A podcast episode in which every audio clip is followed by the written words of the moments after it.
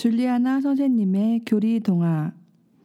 이 팟캐스트는 주일학교 교리교사와 어린이들을 위한 교리 동화로 의정부 교구 청소년 사무국에서 제작하였습니다. 안드로이드 팟빵과 애플 아이튠즈에서 들으실 수 있습니다.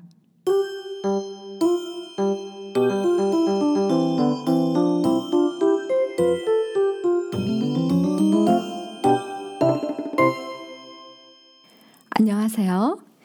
오늘은 동화를 듣고 계신 모든 분들에게 동화의 중요성에 대해 잠깐 이야기하려고 해요.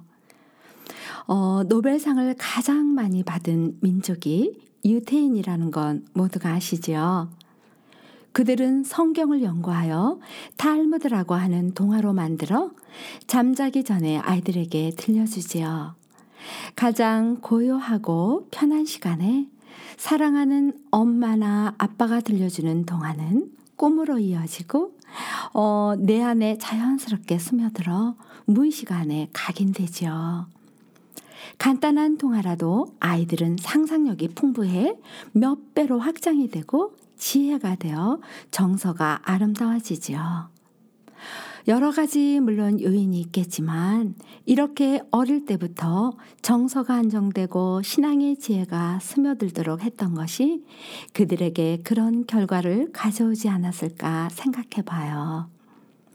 우리 또한 화롯가나 여름밤 모기불을 피우며 할머니가 들려주시던 옛날 이야기와 살아오신 여러 가지 이야기를 들을 수 있었지만 지금은 모두가 바쁘고 살아온 날들의 실수와 경험의 이야기를 들려주는 어른들이 부족하지요.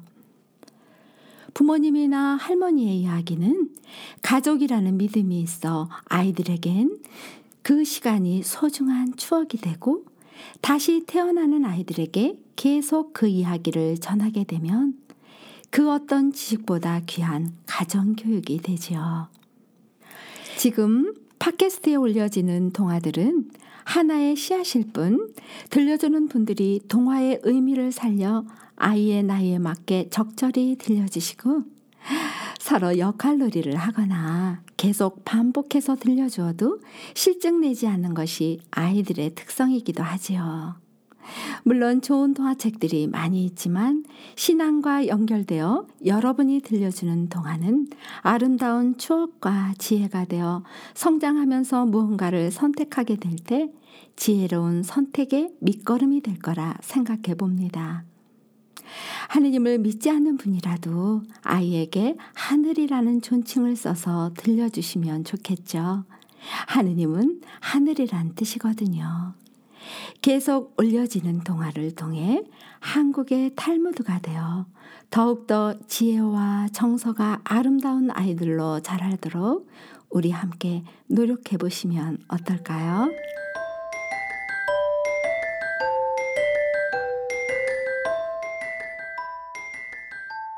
안녕하세요.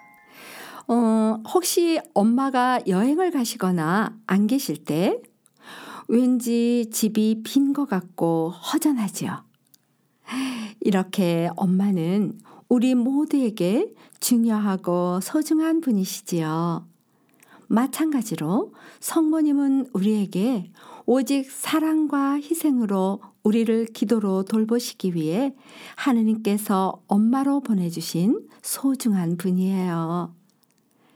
하느님은 무슨 일이든 강제로 어떤 일을 하시지 않고 사람들을 존중하셔요. 그래서 성모님께 천사를 보내셔서 성모님이 그대로 이루어지소서라고 승낙하시자 성령을 통해 성모님 몸 안으로 예수님이 들어오시게 되고 그 순간이 성령께서 새로운 창조와 우리 구원의 첫 시발점인 출발점이 되지요. 음, 카톨릭은 마리아를 믿는 종교라는 말을 종종 들을 때가 있지요. 그러나 성모님은 하느님이 인간의 모습으로 오실 수 있도록 인간적 나약함을 믿음과 순명으로 이겨내시고 예수님의 어머니로 사시면서 인간적 고통을 너무나 잘 아시기에 우리를 위해 기도해 주시고 도와주시는 예수님과 교회의 어머니로 공경해 드리는 것이지 믿음의 대상은 아니에요. 하느님도 예수님도 우리에게 끊임없이 사랑에 호소하시지만 세상의 질서를 위해 결국은 우리의 잘못을 정의에 맡기시지요. 그러나 성모님은 아무런 조건이나 판단 없이 오직 엄마의 무조건적인 사랑인 모성으로 우리를 도와주시는 영적 엄마이세요. 성모님의 이 모성의 사랑의 힘은 악마도 힘을 쓰지 못하는 사랑이고요. 음, 사랑 앞에서는 힘을 쓰지 못하는 악마가 제일 무서워하는 분이 성모님이라고 생각하지요. 그래서 묵지 기도를 제일 싫어한다죠.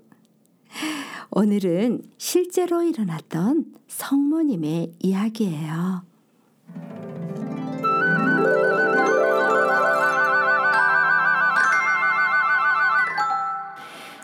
포르투갈이라는 나라 파티마라는 마을에 프란치스코, 루시아, 히아친타라는 아이들이 양을 치고 살고 있었어요.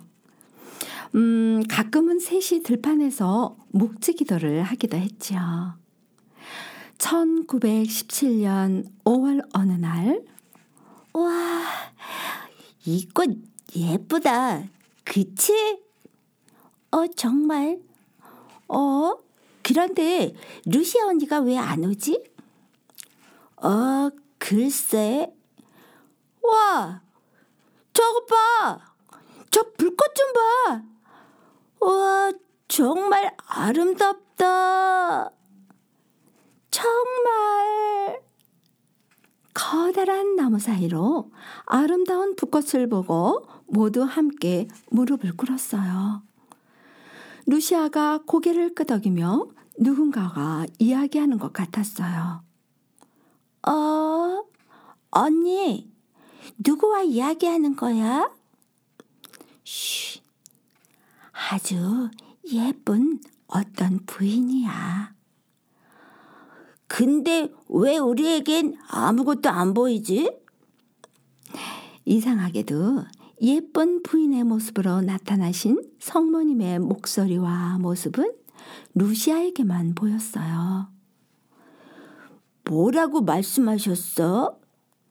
음, 사람들이 착한 마음을 가지고 기도해야 한대.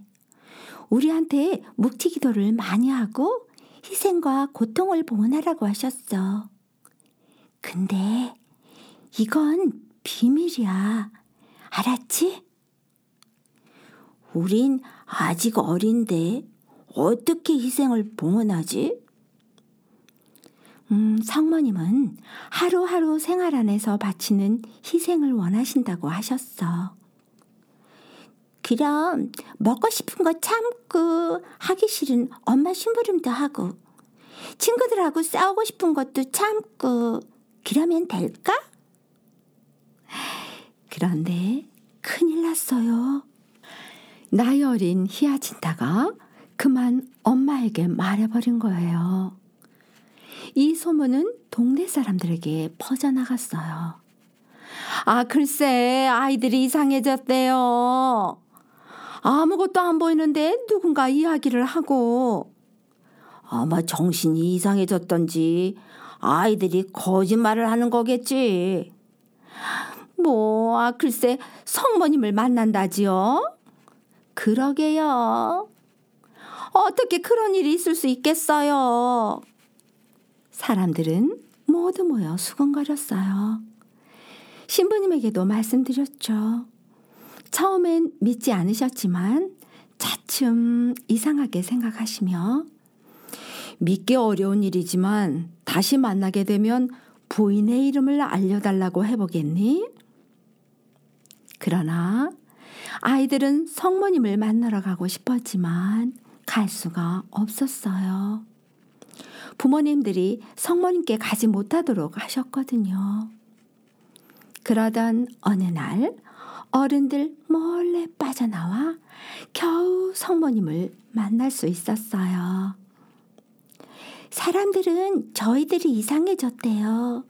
그리고 신부님께서 부인의 이름이 무엇인지 알아오라 하셨어요. 어, 그래. 바로 그런 너희들의 고통이 희생이 되어 많은 사람들이 회개하게 될 거야. 음, 나의 이름은 원죄 없이 태어난 성모 마리아란다. 그리고 너희가 거짓말쟁이가 아니란 걸 보여줄게. 어, 어떡해요? 음, 내가 일러주는 날에 오면 알게 될 거야. 신부님과 사람들에게 그렇게 전해주렴. 네, 알았어요. 1917년 10월 13일. 그 전날부터 비가 아주 많이 쏟아졌어요. 7만 명이나 되는 많은 사람들이 쏟아지는 비를 맞으며 성모님을 보기 위해 모였어요.